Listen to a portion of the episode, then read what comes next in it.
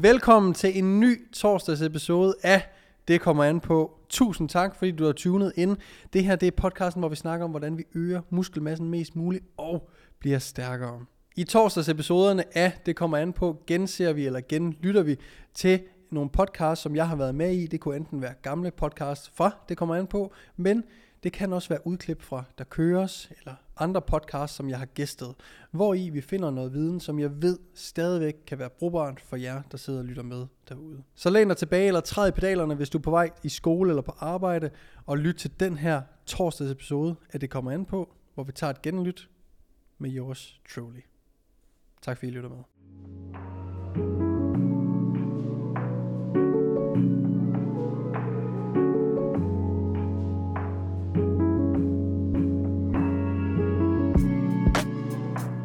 Vi skal øh, svare på nogle spørgsmål, som vi plejer. Som sagt, så øh, hedder podcasten Det kommer an på, og i dag skal vi dele med snakke om nogle ting, der kommer an på. Øhm, jeg begynder...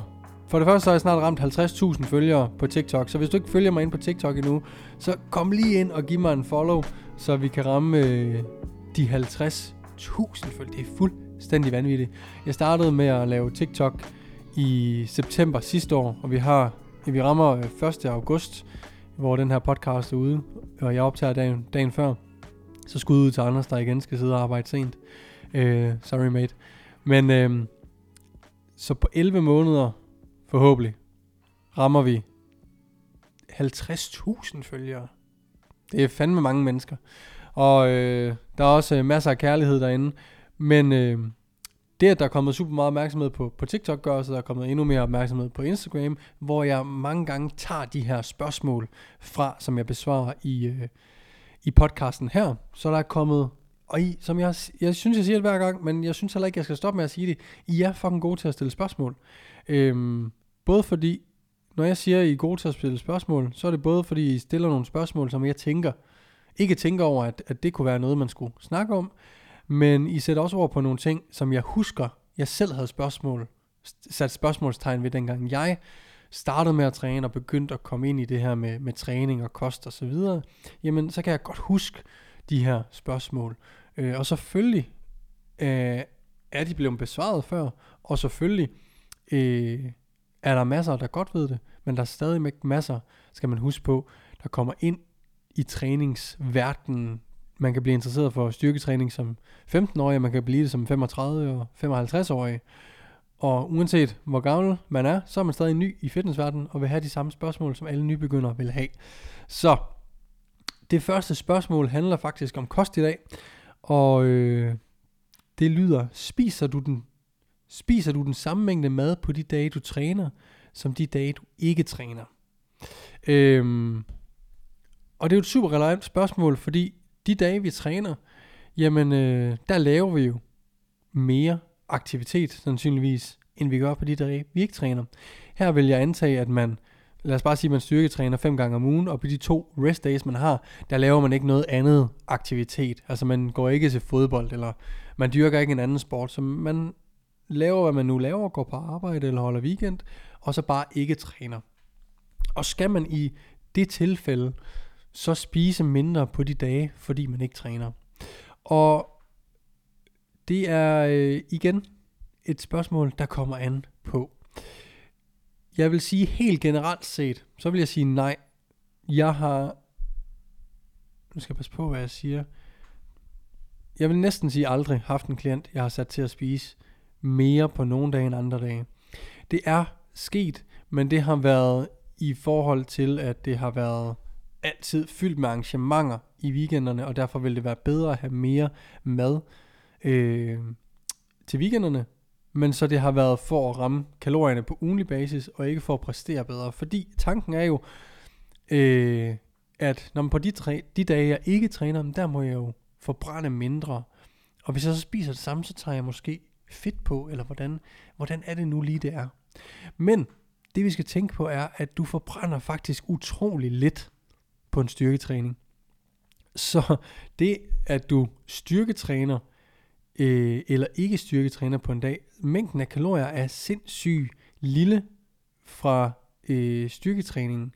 Du forbrænder ikke særlig meget. Hvis vi tænker over, hvor mm, i løbet af en time styrketræning, hvor meget du egentlig er i gang, jamen så er du måske kun i gang i øh, 15-20 minutter kontinuerligt, fordi der er så mange pauser undervejs. Øh, så, så det er ikke fordi du forbrænder super, super meget. Vi forbrænder meget mere, og det er også det, når vi snakker generelt vægttab.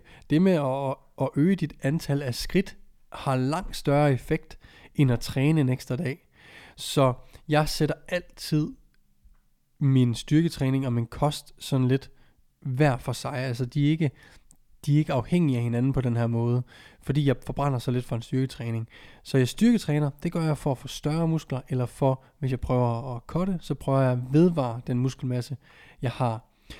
Og så spiser jeg den mængde kalorier, jeg nu skal have på daglig basis hver dag. Også for at gøre det nemt for mig selv, at det er det samme, jeg spiser hver dag, så jeg ikke skal tænke på, at øh, der er nogle dage, jeg spiser mindre, og så synes jeg måske, at de dage er nederen, fordi jeg ikke kan få lige så meget. Øh, og simpelthen, og det er nok den største grund, for nemhedens skyld, at jeg spiser det samme hver dag, i stedet for at gå op og ned i kalorier. Øh, så kunne man så tro, at man vil have mere energi de dage, man spiser mere, hvis man nu spiser mere på de dage, man træner. Og ja, det vil du måske, men er du i et kalorieoverskud, så vil du altid have nok energi. Så vil det ikke gøre, give dig mere energi at spise mere, for du er hele tiden i et kalorieoverskud. Så du vil hele tiden have nok energi til at træne, stort set. Du vil kunne træne fastet om morgenen, og så stadigvæk øh, have nok energi lagret i dine muskler øh, til at gå ned og træne, basically. Så er der noget med præferencer og sådan noget øh, i forhold til at træne om morgenen på tom mave. Men i princippet, så vil du have nok energi, hvis du er hver dag i et overskud.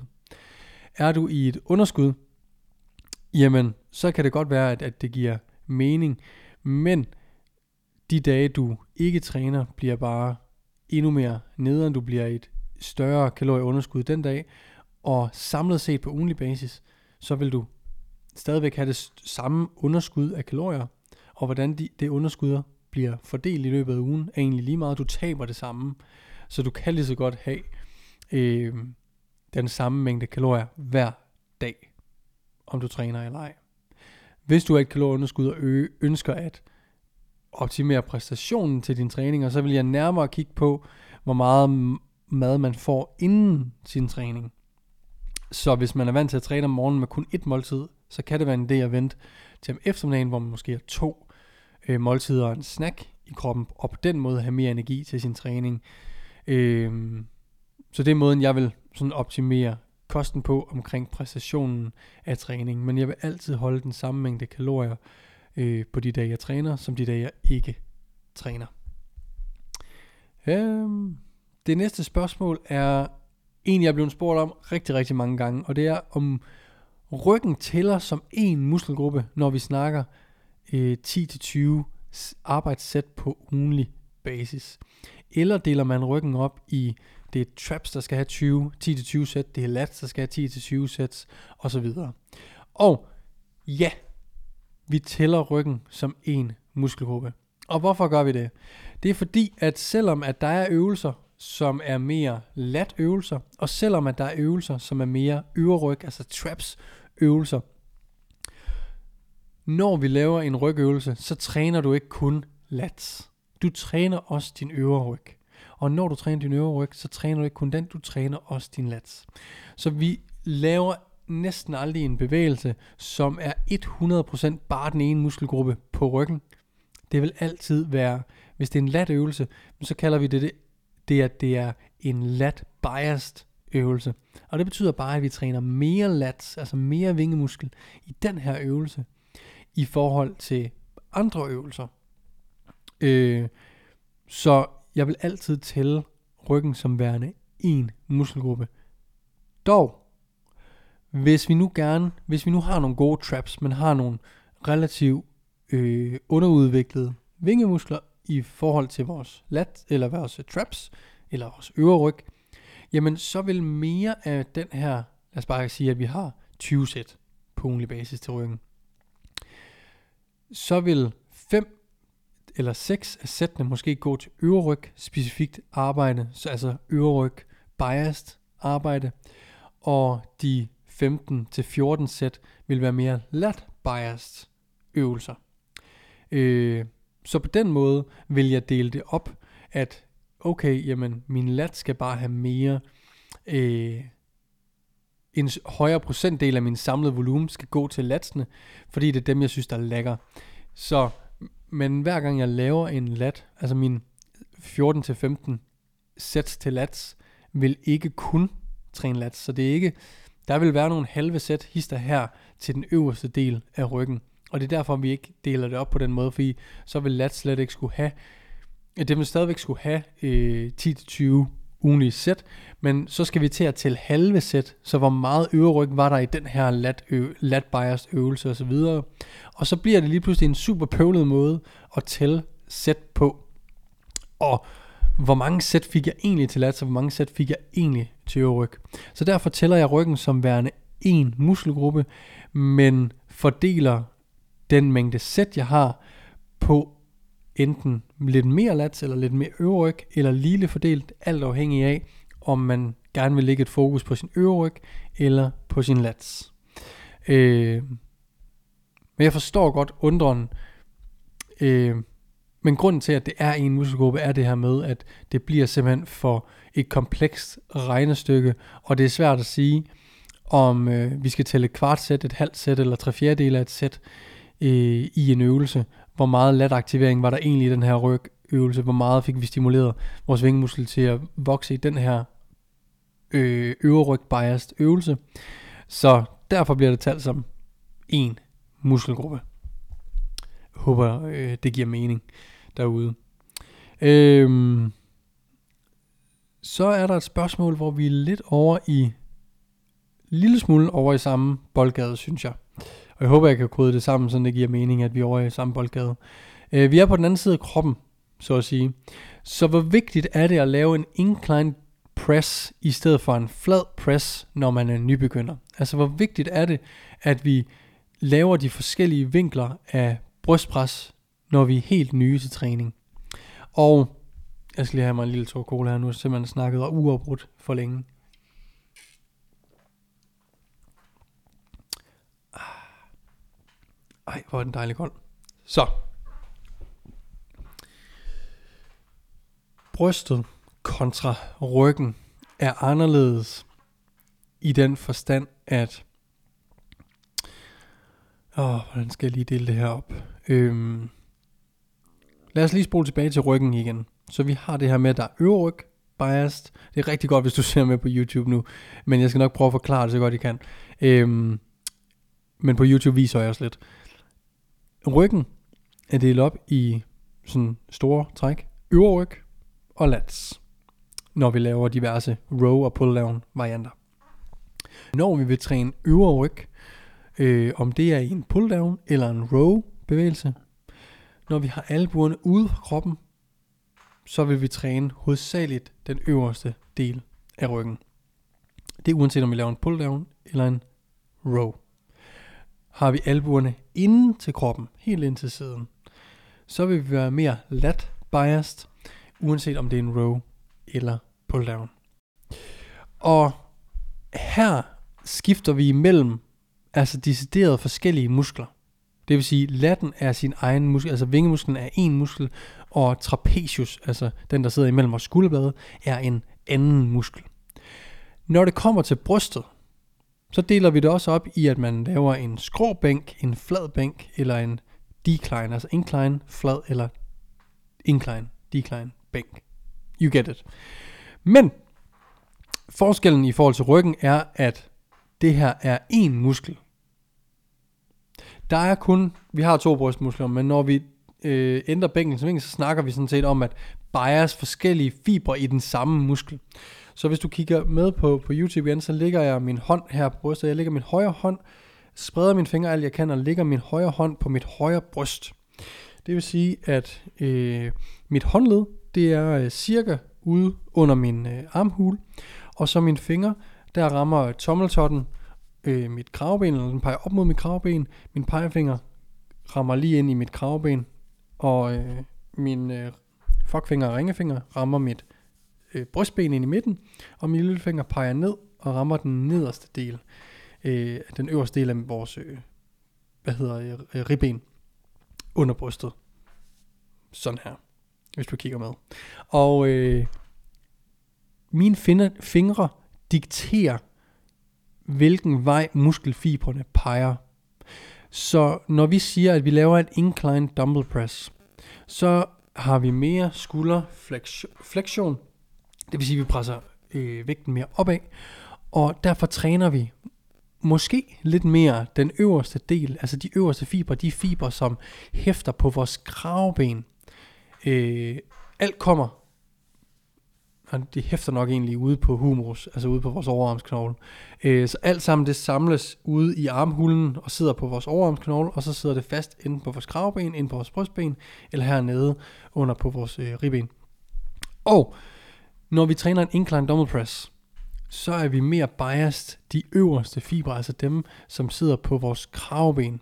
Når vi laver en flad bænkpres, jamen så er det mere de fibre, som sidder inde på vores bryst, ben, altså her i midten. Og når vi laver noget decline, jamen, så er det de fibre, de kostale fibre, der går ned og hæfter øh, under, ned på vores, øh, hæfter de på vores ribben, det er jeg lidt usikker på. Det er også lige meget.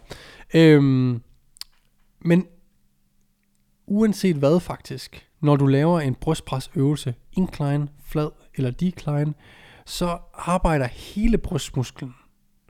Men det handler om, hvilken vej vi sådan set presser, om vi biaser den ene eller den anden type muskelfibre, basically, om det er den øverste del, midterste eller nederste. Og nu til svaret på spørgsmålet. Jeg tror, at det er fucking ligegyldigt, om du laver en incline dumbbell press, eller en flad dumbbell press, eller en decline dumbbell press, når du er nybegynder. Jeg vil næsten altid lave en en blanding. Jeg vil altid holde det meget simpelt, når det er øh, en nybegynder. Typisk vil jeg bare lave en flad dumbbell press, men du vil ikke nødvendigvis få mere øh, incline øh, øvre bryst som nybegynder, hvis du bare laver incline presses. Det vil i hvert fald være meget let, tror jeg. Igen, fordi det er hele musklen, vi altid træner, så tror jeg ikke, at vi kan træne vores øvre bryst i så høj en grad, som vi måske har troet førhen. Og vi har lavet en rigtig interessant episode på Der Køres. Den hedder noget med Weak Points. Øhm, man kan gå ind og høre, hvor vi har en lidt øh, længere snak omkring det her.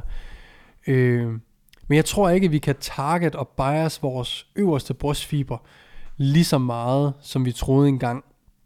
Jeg tror ikke på, at du kan ændre i, hvor stort et upper chest du har, øh, med mindre du giver det fucking 5 år eller sådan noget. Jeg tror, der skal mere til, end vi lige har gået og troet.